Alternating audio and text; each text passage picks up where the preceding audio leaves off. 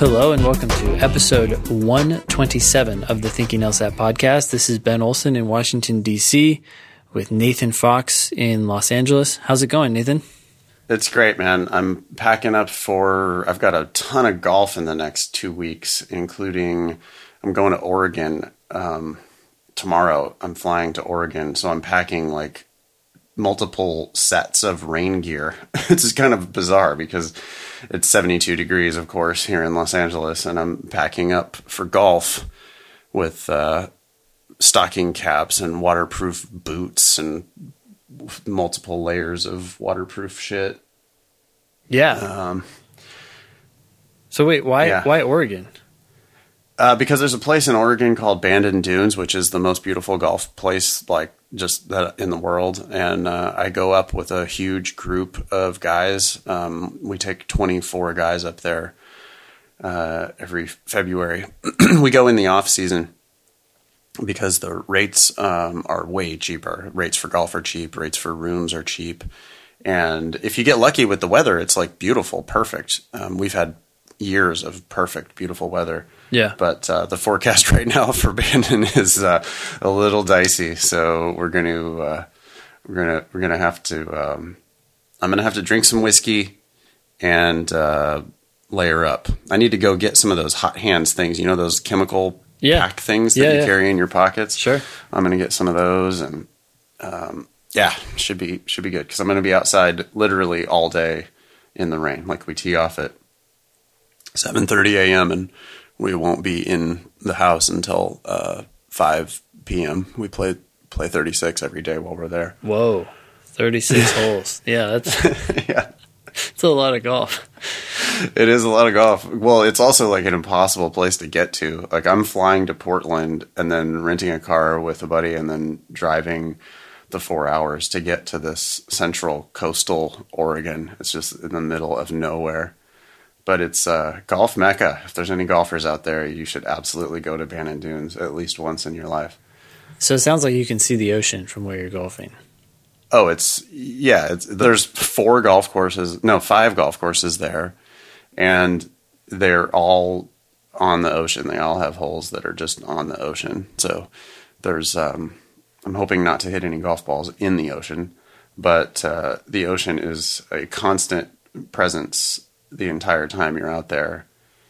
Uh, it feel I've never been to Scotland or Ireland to play golf, but they say it's uh, basically that style of golf, links golf on the ocean.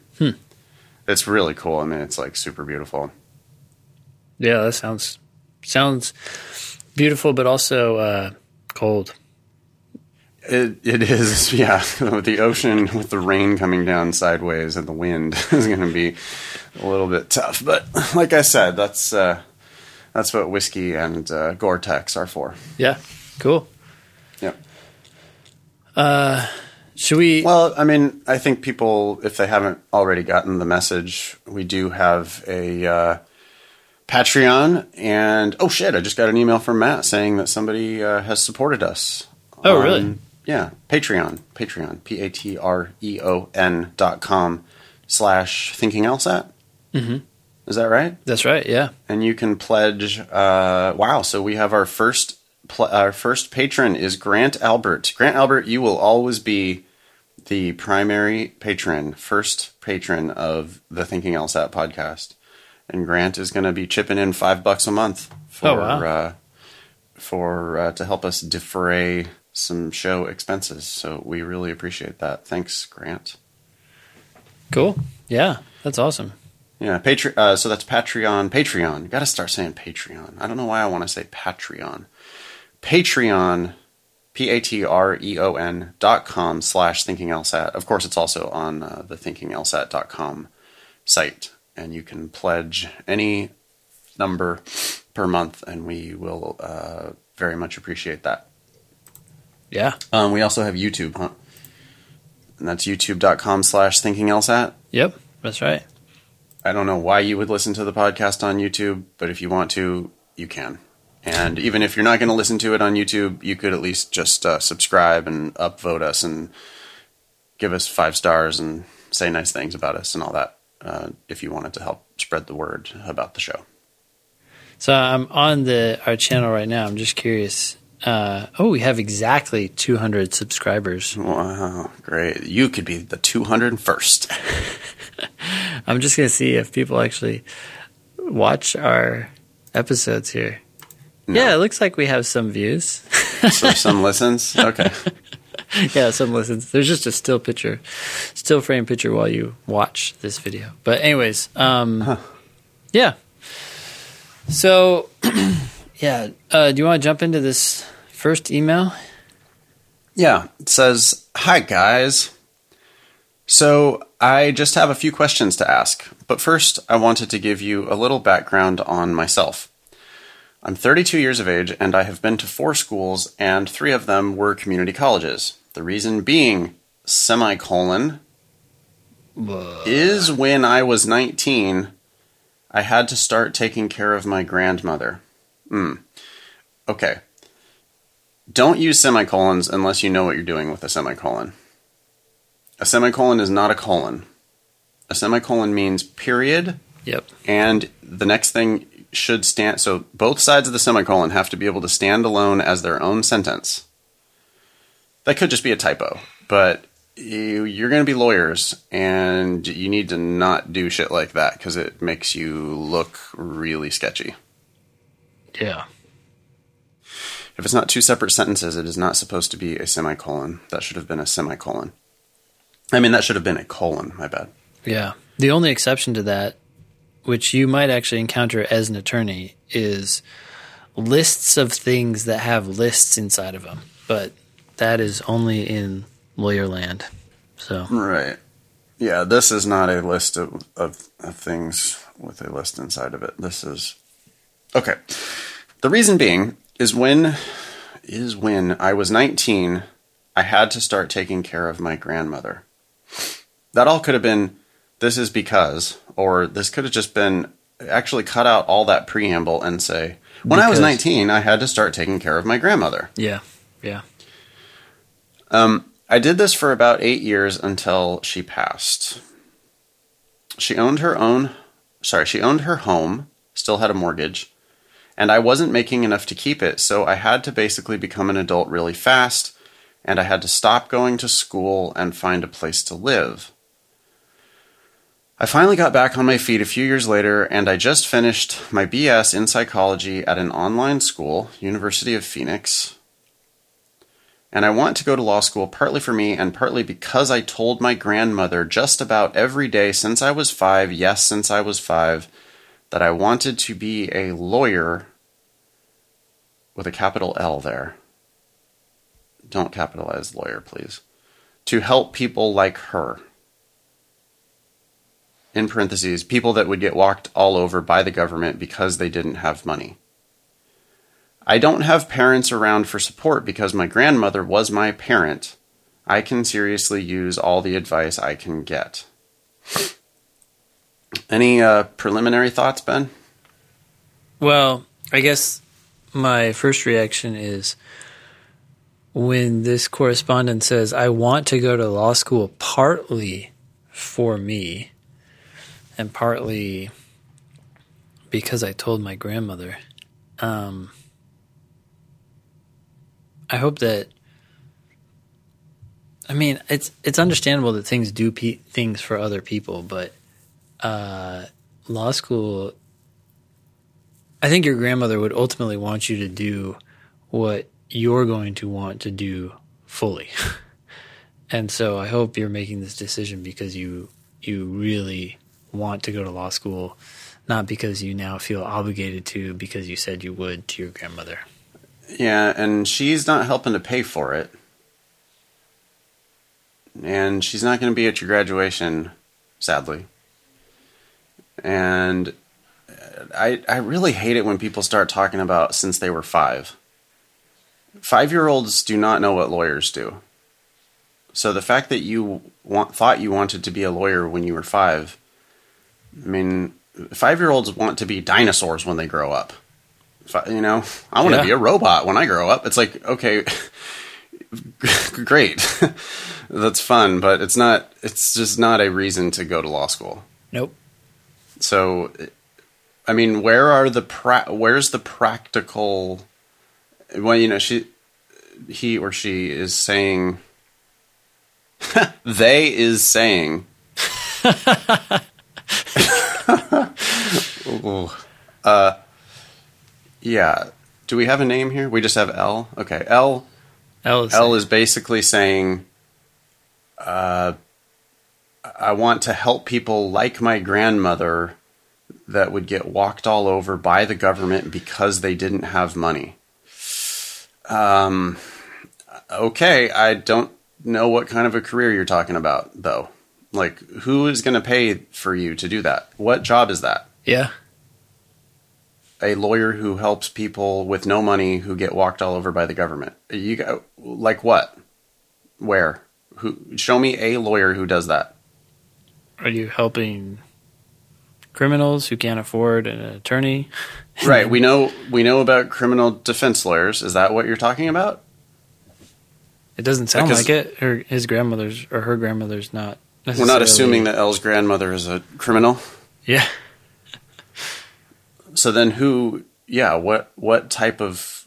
What? Ty- it's this would be a government lawyer who is.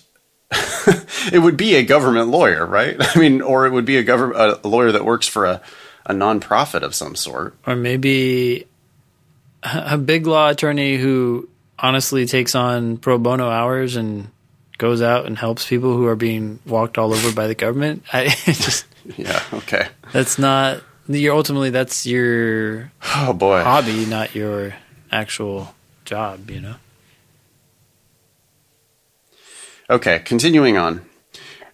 I do charity. Oh, Ben, I, I did want to ask you have you ever had a student go to law school who has an undergraduate degree from the University of Phoenix? Not that I know of. I, Same here. I is that even? I is that legit? Not- like I don't know what. Yeah, I don't I don't know much about it. I mean, I uh, you know, online schools are there's no reason for them to have a bad reputation, right? I mean, all schools are going to be online schools Yeah. very shortly. Sure. Uh, so I, we're not shitting on any particular school or on or online schools generally, but University of Phoenix. Um, I'm just I have been doing this for a very long time, and I don't think I've ever had a student who had an undergraduate degree from University of Phoenix end up in law school. Yeah. Okay, so I just wanted to ask you if you had the same. So we uh, anyway, don't know, Yeah. don't know. Um, okay, I do charity work for underprivileged children that are trying to get a good education, and I also help feed the homeless. Um, that's great. Thanks for your good work. Um, I have had an encounter with the law, and that has been expunged. Please don't judge. People make mistakes and they grow and learn from them, and that's exactly what I did. Um, okay, yeah. People can get over that. We recently talked about a a situation where someone had multiple encounters with the law, which was that's much worse than one, probably. Um, I messaged you guys before on your site and asked about my GPA, which is two point seven seven, and LSAT 152 practice score. And I do thank you for that piece of information. It was very helpful. Okay, we don't know what piece of information that's referring to. But anyway, you're welcome. Um, so, my questions are How am I supposed to get letters of recommendations when I was doing online classes that lasted five weeks? uh, fair point. Don't know. I mean, can you email your professors? Yeah. Maybe. I mean, they might just assess you based on how well you did in the online class. Yeah. I mean, although L didn't do very well in the online classes with a 2.77. Yeah. So, you know, you, you have poor grades from a not super reputable university in an easy major. Um, yeah, you're going to need a really big LSAT score to make any kind of a compelling case for law school admission. Um, letters from professor. I don't know. Send e- send emails. I imagine you had email contact with your professors, so you're going to have to try to get in touch with them and see if they'll write you a letter. Or you can use professional recommendations, which is totally fine too. Um, what are the chances of a person like me getting into law school? not good. Or, you know, almost guaranteed that some shitty law school will take you and try to take your money. Yeah, with the 152, um, who knows what it will be officially, but schools, lower tier schools will take you. Uh, but you just have to decide that that's not worth it. Yeah, you should decide right now that's not worth it. Period. It's not worth it. You, go for free or don't go at all. Um, what score do you think I should be working for to make it possible? Well, that's a question that you answer by going to the LSAC GPA calculator and the 509 reports from the schools that interest you. Um, you want the highest possible score you can get. Oh yeah, that's yeah. You just use the 509s to figure out what score, at a minimum, you need to go to these schools, but and get scholarship. But at the end of the day, even if you know whatever score that is, you're still going to just try to do the best you can, and then if that's good enough, great. If it's not, then don't go to law school. Yeah, get a get a 165 or a 170 and get a full ride somewhere and go ahead and just change your entire life, you know. But if if you're going to go pay um, anything for law school, I think you're getting ripped off. Yeah. In in California, I would be extremely worried about this person ever being able to pass the California bar. I, I just think it would be really really tough. Um, with those grades, you know. Um, yeah, Yeah. You can read this on your podcast, but please leave my name out of it. Thanks. Best uh, L. Good luck, L. Thanks for writing in. Thanks for listening. Don't pay for law school here. Please don't pay for law school, whatever you do. You want to do the next one? Sure. Hey, Nathan and Ben. I love the pod. Use my first name or don't. uh, okay, Alex, we will. Thanks for the hours of I won't. Okay, I will, and Nathan won't. now we can follow both of your instructions. Um, contradictory instructions. Thanks for the hours of content you provide for free. Smiley face. I went on a road trip last week to visit some law schools. I found thinking LSAT two days prior to leaving. Semicolon there in between those two. Oh, yeah, look at that. That's how you do it correctly. That's how you do it correctly. Although I, I won't let any, you know, any good compliment go without a criticism. Um, prior to is so lawyerly. Just used before. Always. Ah, yeah. Um, this uh, Alex continues. I listened to about 45 hours over that time frame. Holy smokes. I'm sorry. yeah, I'm sorry too.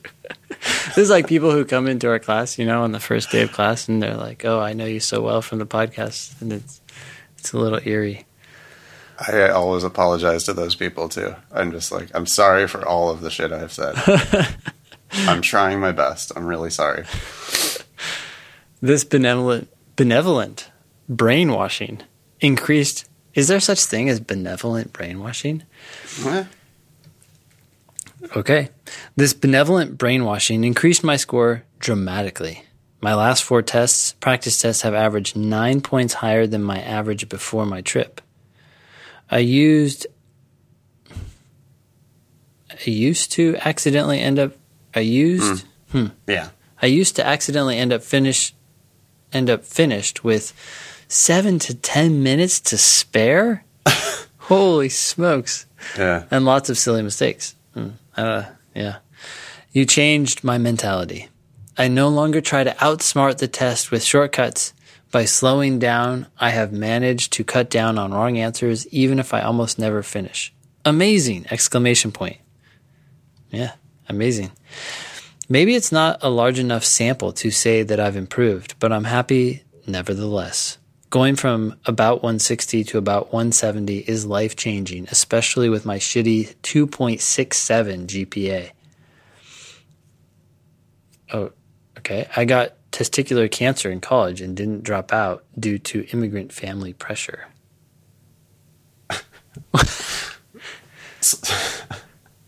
I'm laughing at the immigrant family pressure. We get a lot of emails like this where people are like, "No, you don't understand. My family's immigrants." We're, we're not laughing at the cancer. No, not laughing at the testicular cancer part. Wow, that's, Yikes. that's a challenge. Um, tangentially, what do you think about this news? Hmm? We have a link. Hmm? No, I don't know what the link. Well, let's see what the link says. Uh, okay, pulling it up. It says, "Oh, this is from PowerScore, December 2007 LSAT takers numbers were up 28 percent to 40,000. December 2017. Oh, what did I say? It's 2007. Oh, No, it's okay. those are up. Uh, yeah. So the mo- so the test just before this one was up thirty percent to forty thousand test takers, the highest numerically since two thousand ten, and the highest percentage jump in the rec in the recorded public history. Wow. Yeah, that is interesting. Um, a lot of people taking the LSAT again. Why do you think that is, Nathan? because random num- randomness. I don't know. Shit like that never does anything for me. It's just data points. I don't know. I numbers go up, numbers go down. I don't care. I wonder if it. I, I wonder if it's part of the uh, law schools offering more money now, and so more people are finally getting the message and responding to that, and saying, "Oh, I'll go to school for half off." They don't realize they're still paying half price, but they think it's a deal, you know. Anyways, Could be, could be. last, don't put this in the. Oh, don't put this in the pod. Okay. Earnestly, earnestly, signed, earnestly, Alex. Yeah, whatever your name is. Okay. Um, cool. Yeah. Thanks. Thanks for writing in. I think you probably gave us our show title there. Benevolent brainwashing seems pretty clearly the title of this episode. that is good. Hello, I have a few questions I was hoping y'all could maybe help me with. These might be stupid, but I don't really have anyone else to talk to about the LSAT, and I find your discussions quite helpful. I am currently registered for the June 11th LSAT, however, I feel as though I may be pushing it as far as time goes. I was just made aware of the July 23rd administration, and now I don't know what to do. I would love it if the July administration was a disclosed test, but it may not be. Who cares? On the other hand, July 23rd is a much better time for me since I get out of school mid May. I would have a solid amount of time to prepare. What? What are you talking about? Okay, you're thinking about this all wrong. Um, I thought I could be ready for the June administration and do still try to fit in study time when I can. However, between school and leading a club slash organization that requires me to travel, I haven't had much time to study, unfortunately. Wait a minute. Are you the treasurer of four different clubs or organizations? And doing um, scientific research papers on the side. Yeah. Do y'all think I should cancel my June registration and register for the July administration? No. My one fear is not getting a seat if July proves to be super popular. There may be people who are thinking the same thing I am. Additionally, I'm not sure if LSAC is planning on limiting testing locations since they just added the July date. I'm sure they're not. Love the podcast. I listen to it as I walk to class. Big smiley face. Thank you so much for reading this email. All the best, Anya. Anya, I would just take a look at your week and figure out what times you can study for the LSAT. Schedule them now. They only have to be 45 minutes long if that's all you've got. Enough time to take a 35 minute section and to start reviewing it. You can review the rest of it the next time you study, although it'd be ideal to do it right after. An hour would be ideal, really. And you just look for hour blocks in your week and you just schedule them and then you do the same time every week. And you have a lot of time between now, February, and June. And you're going to make a lot of progress. And if you can take the test in June, then you'll get that experience. You might be done. If you're not done, you can take it again in July. and use the time you have between May and July. I, I, there's no downside to taking it twice, but there's all this upside because you are shooting for something that's still very far away, the June LSAT, and uh, giving yourself the opportunity to take it again in, in July. I would just, instead of canceling June, I would sign up for July. Yeah. Um, you need to take the June test and then take it again in July if necessary, and take it again in September if necessary. Uh, waiting until summer break so that you can study full time is dumb. You need to be studying a little bit every day right now. And LSAT needs to be your priority, um, not school, not your student organization. The LSAT needs to be number one here. Yeah. The LSAT is the primary determinant of where you get in and how much you pay. And it is more important than listen, if your grades slip a little bit and you get an A minus instead of an A, but your LSAT score goes up by five points, that's an easy win. That's a 100% better outcome. Yeah. You would rather have A minuses and five more LSAT points. So and and it doesn't take as much time. This sounds like procrastination to me. This sounds like a I'm going to overestimate how much time it takes to study for the LSAT and then I'm going to not study at all. And instead, you need to be reasonable about how much time it actually takes to study for the LSAT, which is, like Ben said, 45 minutes every day or an hour a day every day, a little bit every day. And put that in your calendar and make that the priority and then let school and your club and organization and friends and all the other bullshit of college fill in the other 23 hours in the day. Yeah. Um, but I mean, you need to be more serious about the LSAT. That's just that's all there is to it. I think it's this is looks like a symptom of like somebody who people underestimate how serious lawyers are, and they underestimate like what types of choices lawyers really make. Mm-hmm. Uh, I mean, my my really good buddy, she was on the show, Nikki, who Nikki Black. You know, she's a real lawyer. Her career is the primary focus of her life, and you and she does tons of stuff with friends and families, and she's a wonderful friend. She's a great she's a great person. She's a joy to be around. She's super delightful. You know, she gets a lot done. She gets a lot done in in the day. But work is the number one thing for her, and if the LSAT is the beginning of your legal career, you need to put the LSAT like 1st mm-hmm. in in your like Ben. I like that the calendar idea, Ben. I like that. I mean, you put that time on the calendar right now for the next four months, and just decide that that's going to be the first thing every day. Yeah. And all the other shit will sort itself out, but the LSAT needs to needs to take the driver's seat here. You right now you have three chances at the test if you take it in June and July and September.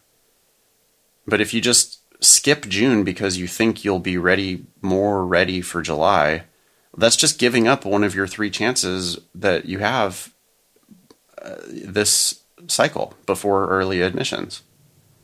Yep. Okay. Um, also, why do people get so freaked out about disclosed tests versus undisclosed tests? I don't know. You're still going to get a score, and that's the biggest value from it. The other thing is that people, even when it's not a disclosed test, when it's, I'm sorry, even when it is a disclosed test, they put a lot of weight in what happened on test day. You know, it's sort of like, oh, uh, I got to wait for my score to come out uh, to see whether I need to work on games or logical reasoning. It's like, no, you, you should know already whether you need to work on games or logical reasoning or both for most people, for almost everyone, uh, based on your practice test scores. Your official test is not going to be the holy grail of insight into your abilities and performance. It's just one more test. That's all it is. Yeah. Your practice tests are going to tell you what you need to work on so yeah, the the disclosed it's great when they give you the test and you get to see exactly your mistakes. That's great, but that's the only who cares? Otherwise, the, that's not the point. The point is another crack at taking the test and getting an official score on record. Yeah. Which non-disclosed tests do just as well as disclosed tests. Yep. so that doesn't matter. And then uh, speculating about um, speculating about whether they'll have sites or not. I don't. That doesn't. I would. I would just take it in June. Go ahead and register for July as well. Yeah. I think that's the best advice. Okay. The next one. Hey, Ben and Nathan. I'm Amanda. Feel free to use my God given name on the podcast if this email ever becomes famous. Um, I don't know if it'll ever become famous. So maybe we shouldn't use your God given name? Well, we we're feel we're free to use it if it becomes famous. If it doesn't, we don't know. If it doesn't become famous, that doesn't mean we're not free to use it. That's true. I know. Uh, good old classic uh, necessary sufficient issue there. I'm just a little on edge because I don't know. I don't know whether I should feel free to use it. Um, You wanted to be given a rule that would make you for for sure feel clear in the clear about Yeah. using Amanda's God given name. yeah, you know, we're very conservative on this podcast when it comes to names. So, Amanda, um, you go on to say, otherwise, you can call me by my Twitter handle, spicybutt99. okay. Spicy Butt ninety nine. That's Amanda. Yep. Yep. Well, it sounds like otherwise covers everything. So we'll just go with spicy butt. Um, Spicy Butt ninety nine on Twitter. I followed her. I think everyone should. everyone, Yeah. they'll remember it. I'm taking the LSAT in June 2018 for the fall cycle. I originally planned to take the February test to apply for the 2018 fall cycle. However, lost all my mojo when I shamefully began studying with Kaplan. as long as you have a sufficient amount of shame, we will Yeah. We'll continue reading your email. Those classes really crapped in my sandbox. it's pretty good. The first diagnostic I took with Kaplan Strategies gimmicks bestowed to me said, uh, bestowed to me a sad 148 after trying your methods of attacking questions and being skeptical, aka a douche to the author. I scored a 154 on the June 2007 prep test in January. Okay. After receiving that score, I turned to my Kaplan prep books and chided, Not today, Satan. so Amanda has a, some religious undertones here, God given name, and she's talking to her books as if they're Satan. This next paragraph may or may not be important, but it is a shameless plug for you guys. Don't you don't absolutely need to read it. My question below. Oh, okay, this is like. You, should we read this? Shameless It's like going to be like a commercial. Yeah. Maybe because maybe we could, if it's useful, we can use it in other shows. It'll be like our commercial. Here, here's our testimonial. I'll do it. Here's a testimonial Okay, from. Spicy Butt 99. I began to invest my time, energy, and efforts to the LSAT by learning from your guys' podcast and purchasing Nathan's books. To all the listeners that may have had similar study experiences as me, to be allowed, invited, and welcomed into the minds of two skeptical geniuses is truly a treat and worth the intellectual journey and money for those who purchase their material. wow, this really is shameless. Jesus. Though I'm generally an optimistic and accepting person, these guys and their trades allowed me to learn how to attack sections of the LSAT with the right mindset and feel confident slash badass while doing so. Many big LSAT prep material teach you, quote, tricks to get around the LSAT. These guys slash esquires, lol, teach you your potential and how to be your best. So again, thanks Ben and Nathan. hey, we and shameless plug. we both are uh, esquires, so I don't see why that's so funny. Uh, Hey, no, this is kind of like this is like penance for uh, going to Kaplan, so that's pretty good. Um, thank you, Spicy Butt. yeah, 99. thanks, Amanda. Yeah. I graduated, she continues, I graduated May 2017 with a 3.23 undergraduate GPA. I'm scoring at 155 plus on practice tests and aim to pull a 161 plus in the books. Okay. While I was still in undergrad, the summer between junior and senior year, I applied and was given the opportunity to study abroad with my university's law school to Germany. Hmm. We took two classes during our time abroad International Criminal Law and the Impact and Legacy of the Holocaust. We traveled to Holland to visit the Hague tribunals, stayed in Nuremberg for our studies, and ventured to Poland to witness the crime scene that was Auschwitz. Both of these classes were graduate law school level classes, and all my classmates were rising 2Ls and 3Ls. I was pretty much the class's Doogie Howser JD edition, minus the fact that I'm female, Asian, and not entirely the smart kind of Asian. Okay. I survived the month with little to no legal education and learning from my peers, passing the two classes with B pluses and cumulative law GPA of 3.3. Spicy butt. Where is this going? Uh, will schools look at my law and undergrad GPAs and assess them differently? Um, I don't know. Will law GPA coupled with my LSAT inform schools of my potential to succeed or fail? I understand that my law GPA only consists of two classes from the summer of 2016, but I do wonder if it holds any weight. I'm also curious if, when I go to law school and possibly transfer my credits, this will hurt my GPA having two B pluses prior to starting school. Oh, okay. Uh, yeah. Any thoughts on any of that? I don't know. Uh, it just seems like she's overestimating the seriousness of this alleged law program that she did. You know, I don't know that she actually has a law GPA. She she has an undergraduate GPA 3.23. She has these two classes that she took, got B pluses in both of them, and that's a 3.3. So anyway, it's the same as her undergraduate GPA, Yeah. roughly. Yeah. Um, She's worried that the 3.3 is going to hurt her uh, law, her actual GP, you know, her like law school GPA.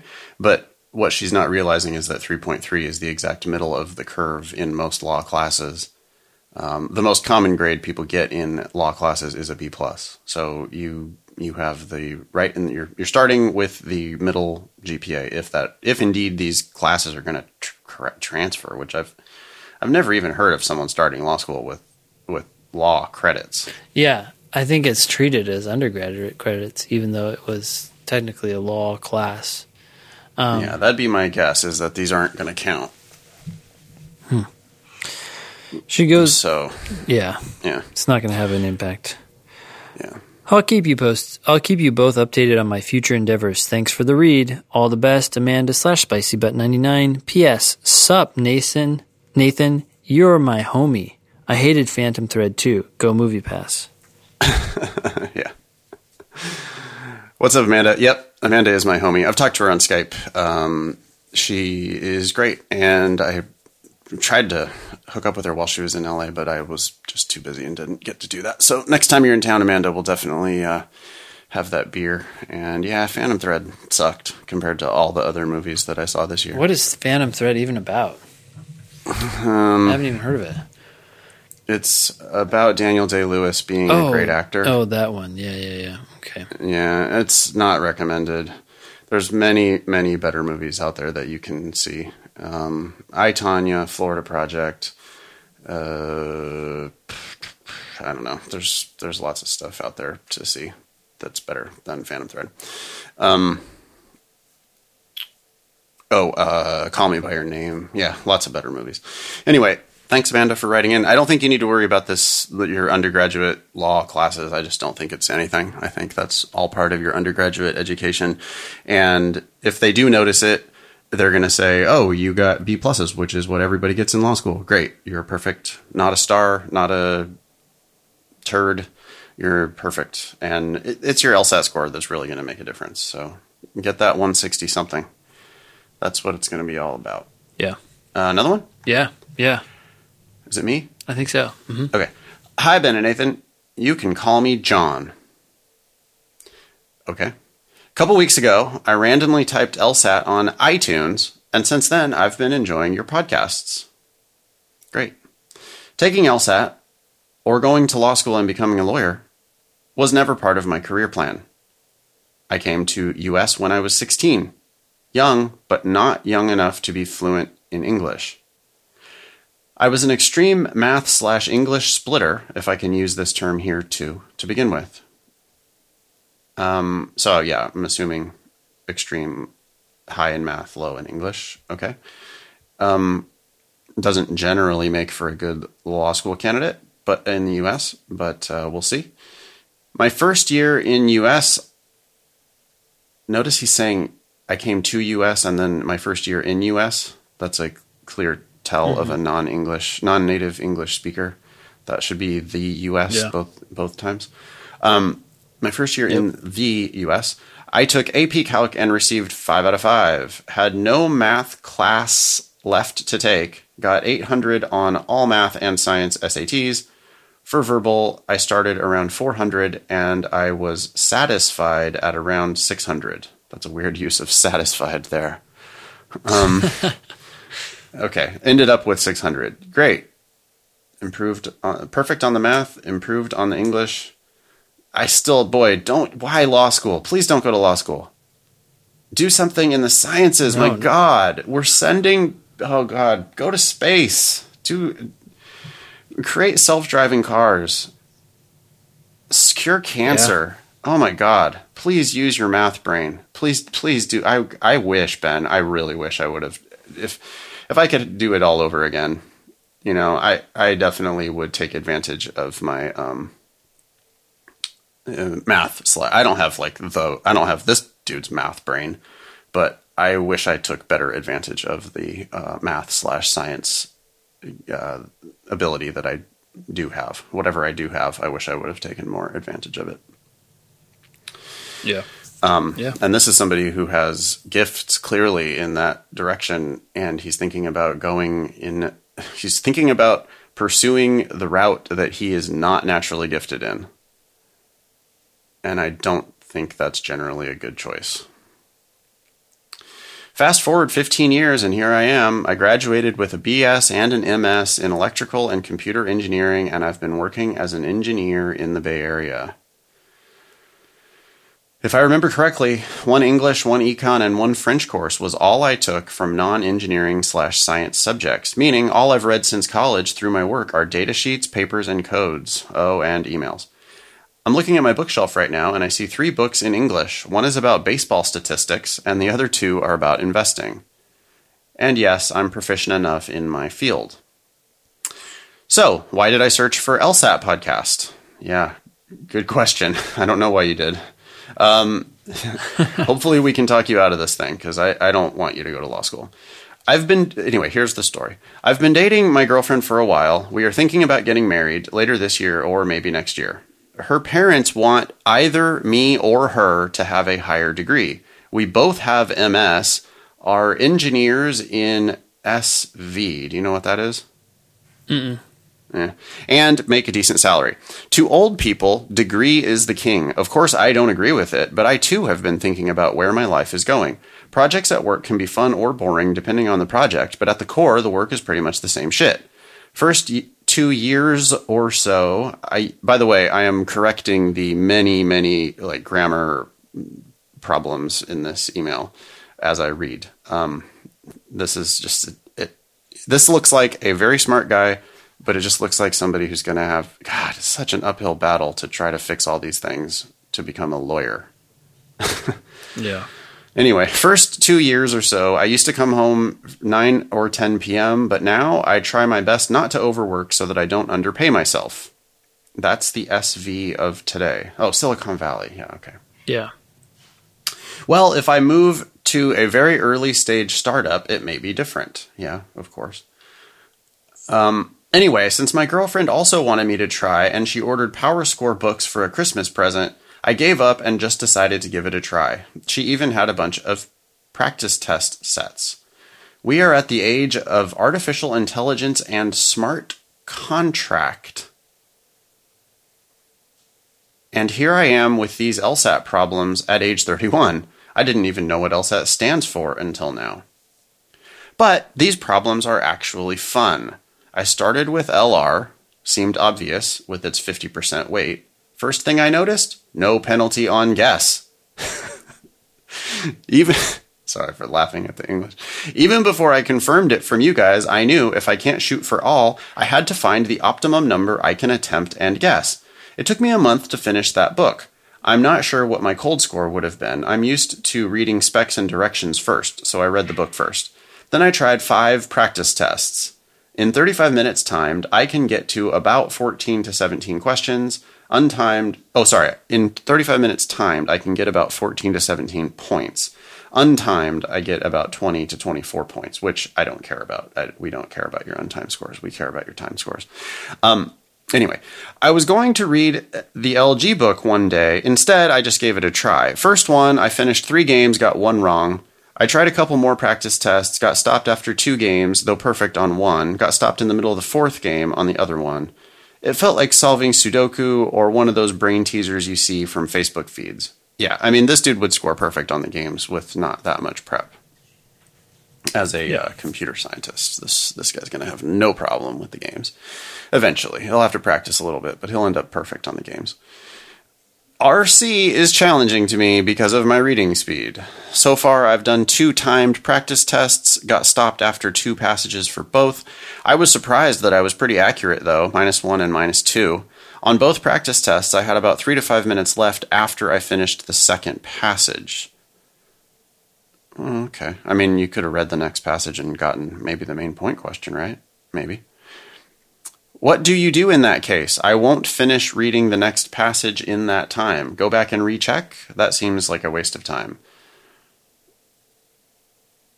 Yeah, I'm there's nothing else to do besides start reading the next passage, right? That's it. You can answer You shouldn't be going back. No. No, if you did it well the first time, you're done. You chose your best Yeah. answer and you need to move on. Yeah. Okay. Since grade school, I never rechecked solved problems on an exam. Looking for the question that asks the meaning of a phrase and try to read that portion only? Hopefully I get better at reading these and can finish three passages. Yeah, I think that's the key is that you just read more carefully to begin with or you read just better. You get more out of the passage the first time through. And then you get better at quickly identifying the correct answer. Like less time with the wrong answer choices and then maybe eventually he could get to three passages. Yeah. Um, okay. I'm not sure I will go to law school yet. I remember when I was doing a TA during my MS, there was a PhD student TAing with me. I asked him what made him go for a PhD, and he answered he needed some time to think about his life. And that sounded cool. Maybe I get to say that? Oh, dear God. don't don't use law school to think about your life. No, I mean, not if you're paying for it. Holy shit, no. Yeah. if you get a full ride somewhere and you want to just go check it out, that you know that's not that bad of a plan. Like As long This- as you're willing to pull the plug and jump out if you need to. he's in Silicon Valley. If he gets like a full ride to Santa Clara or something, maybe he could even keep working and go like part time to Santa Clara, and at like for fun. He's going to struggle with the English part, but otherwise he's got just like more generally more horsepower than a lot of the people at Santa Clara. Yeah. and so but boy if he's paying for it oh my god no oh my god please no please let me talk to your your your your future mother and father-in-law and let me try to talk them out of it oh my god it's i mean this is like this is part of why the system is so fucked up right like these we got these old folks here who are just like you have to get an advanced degree and your ms that you already have in engineering is not good enough and so now it's going to like go throw away $150,000 on a JD. Yeah. Oh my god, that is a big big big mistake. Um anyways, I registered for the June test. Oh well, there wasn't really a question in this email. If I do go further, I'll send you guys an update. Thank you guys and hold your Bitcoin, Ben. Thank you for writing. Oh my god. Wow. There's no questions, maybe, but we can tell you the answer, and that is don't go. yeah, for sure, for sure, don't pay. Again, 100% don't pay. Um, we say that to basically everybody don't pay. Um, but for this guy, for sure, a 100% do not pay. If you pay a dime for law school, you're getting ripped off. And probably just don't even go. Like, for what? yeah. what are you going to do? Who? So you're going to have a piece of paper that says JD on it? I had a piece of paper that said JD on it. I literally threw it in the garbage. I put it down the trash chute at my old building that I lived in. Mm-hmm. That's what I did with my my JD that cost one hundred fifty thousand dollars. Is this guy really going to give up a career as an engineer in Silicon Valley in order to become a lawyer of some sort? Like, what type of lawyer? What do you, I don't you know, he could probably be like a patent examiner or something like that. He he could he could probably there's programs like Santa Clara is a good example. I mean, I know a guy who who um, does like patent stuff at Santa Clara. That would be worth investigating. But I I think though that like if you're if you're going to do that, you really want to make sure you're going there for free. Yeah. Like they should be paying you for your services. You're a, you're a highly in demand computer scientist. Yeah. And so if Santa Clara wants to take you on board, they should. They they should want to, by the way. They should take you on board, but they should pay you to go there. Yeah. It it basically would be like getting a job at Santa Clara and also them giving you a JD as part of your compensation. Mhm. That that that's a that's a possible po- that's possibly a thing to do. Yeah. Um, and if you want to talk to my this, I, we don't have a name here for this listener, but if you hear this and if you, oh John, sorry, we do at the top. You can call me John. Um, sure, John. If you want to talk to that guy at Santa Clara, I would, I would be happy. He's a former LSAT student of mine, and he's very happy at Santa Clara. So uh, I had a beer with him last time I was in the city. So if you want to, uh, if you want the hookup, I'm happy to hook you up with uh, with my former student uh, Srikant. He he had a he had a technical background as well, and um, I think he's doing quite well at Santa Clara. So you can talk to him about that route. But uh, if you're just randomly going to go to law school somewhere and pay money, that's just a bad plan. Okay, where are we at? Yeah. Um, should we do one more? Sure, go Okay. for it. Thank you both for the great podcast. This is from Jake. Do you guys remember roughly what your PT average, your practice test average was when you took your LSAT? I asked because I remember on another podcast, Nathan mentioned his actual score was higher than what he had gotten on practice exams. Have we answered this question before? Sure seems like it. Huh. I wonder if it was this email. And he tried to ca- counteract the myth that everyone drops from their practice test average.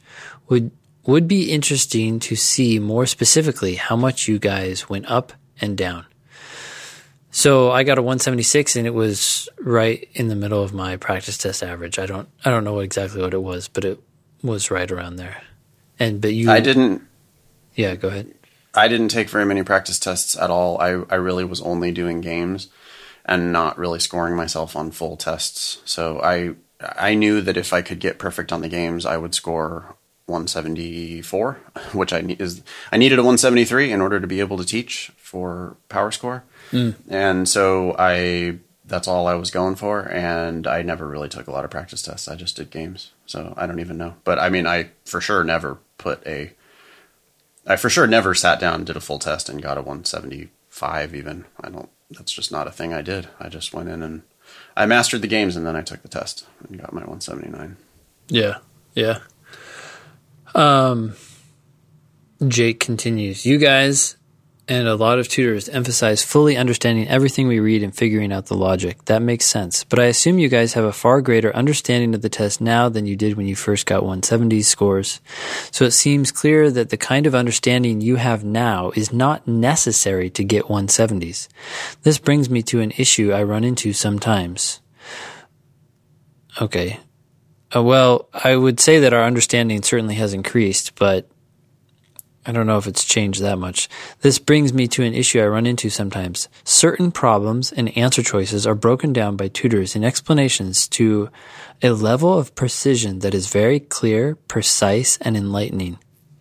They completely make sense and are often quite elegant, but they involve a level of understanding that I don't think I could attain without having spent a lot of time teaching the exam. Part of me thinks that many of the tutors would still have gotten the question correct, though probably in an unconfident manner, even before they had spent such time breaking down brutal curve splitter types of problems. Uh, okay. The amorphous intuition that the tutor possessed before they started learning, started teaching is what I am after. How can I develop that? Do you even know what I'm trying to get at? Or is this just crazy talk? Uh, yeah, you can get questions right without fully understanding why they're right, but your chances of understanding something in the moment quickly depends on how well you've understood similar questions, similar concepts, similar types of wording and phrasing in previous questions. It's precisely because you understand something so well, slowly, that you can eventually start to glimpse it quickly um, and understand it. I'm not saying you should go fast through the test. I'm just saying that sometimes when we talk about questions together, Nathan and I will break down a question, we'll go through it slowly, and we'll parse it out piece by piece. Of course, when we're taking the test, we're doing that a lot faster, but we can do it faster. We can start to sense the connections and what's going on precisely because we can do it slowly. So I don't think I would shoot for this what did he say? This amorphous intuition. I would just shoot for understanding and then you'll be able to do it faster as you practice doing it slowly. Yeah, I mean, I think you're right, Jake. It's it's insightful that I mean, you you realize that when when when we first sat down at our first practice tests, we we did do quite well um, right off the bat. I did, Ben did.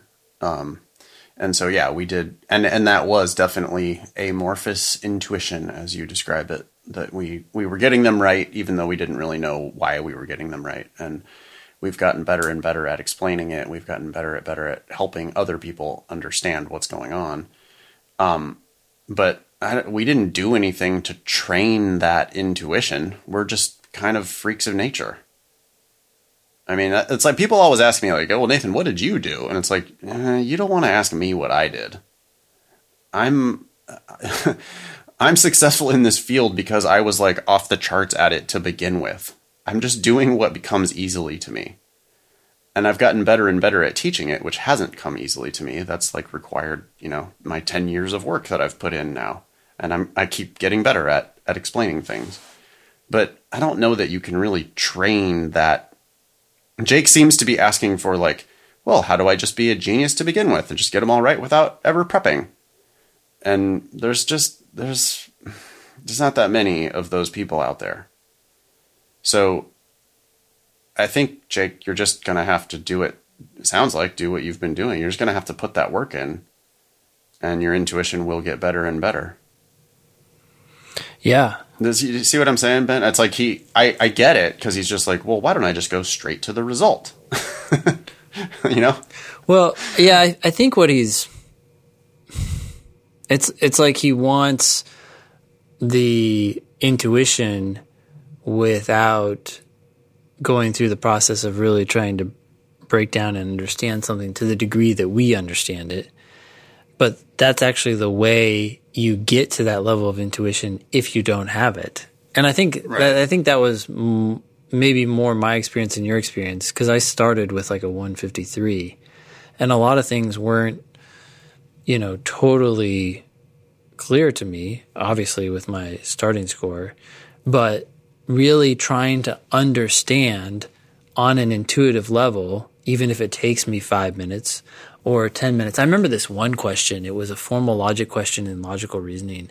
And I remember reading it over and over and over again and being like, what the heck? I don't understand how answer choice C is right. And I put my head down on the table and then it like clicked. And I was like, oh, that makes sense. Like, of course, if you have most of this, then you have most of that, or something. I don't, know. I don't even remember what it was, but like, I just remember thinking, like, at what point am I going to stop thinking about this stupid question? But then it made sense, and that made it possible for me to encounter similar questions in the future and understand them so much faster. Right? Like, sure, I might not understand it in the amount of time necessary to finish 25 questions in 35 minutes, but I was getting to a point where I could see a similar logical structure and be like, ah, yes, um, that makes sense to me. And now I see why the answer is B in three minutes rather than five or 10. So you just have to grapple with things you don't understand and try to understand them intuitively. Uh, even if you diagram something, you then have to try to, and that's very rare, but even if you diagram something, you have to try to understand what that diagram is actually saying. Don't, don't just look at the letters on the page. If you can understand something intuitively, then the next time you encounter something similar, you're much more likely to be able to see what's going on faster. That's all. Yeah. I, I, I think that's well said. I, your intuition will get better through just kind of deep drilling into each question that you're missing. There's a reason why the right answer is right, and there's reasons why the wrong answers are wrong. And this question right now, you don't understand it, so there's something you're missing. But the more, yeah, the better you get. If if you can just reach that like light bulb moment on this question, then it's not just this question. It's like all future questions that are at all similar to this. Yeah. That light bulb is going to like, um, you know, illuminate those questions as well. Yeah. How about that? Yep. Thanks, Jake. Thank you. Uh, should we call it there? Sure. You're the host, so you have to wrap it up. All right. Well, let's see here. I'm trying to remember the ending phrase. First of all, that was episode 127. And uh, thank all y'all for, for listening. Yeah. Um, what was it? See you never? Nice knowing you. nice knowing you. And then something else. Wasn't there something else? there is. Shoot. Uh, I don't know. What was it? Don't pay for law school. Oh, of course. Don't pay for law school. What's the order that we're supposed to say all that in? I don't know. I think you can say it any way you want. I think you did a good job. Thanks. Thanks, everyone.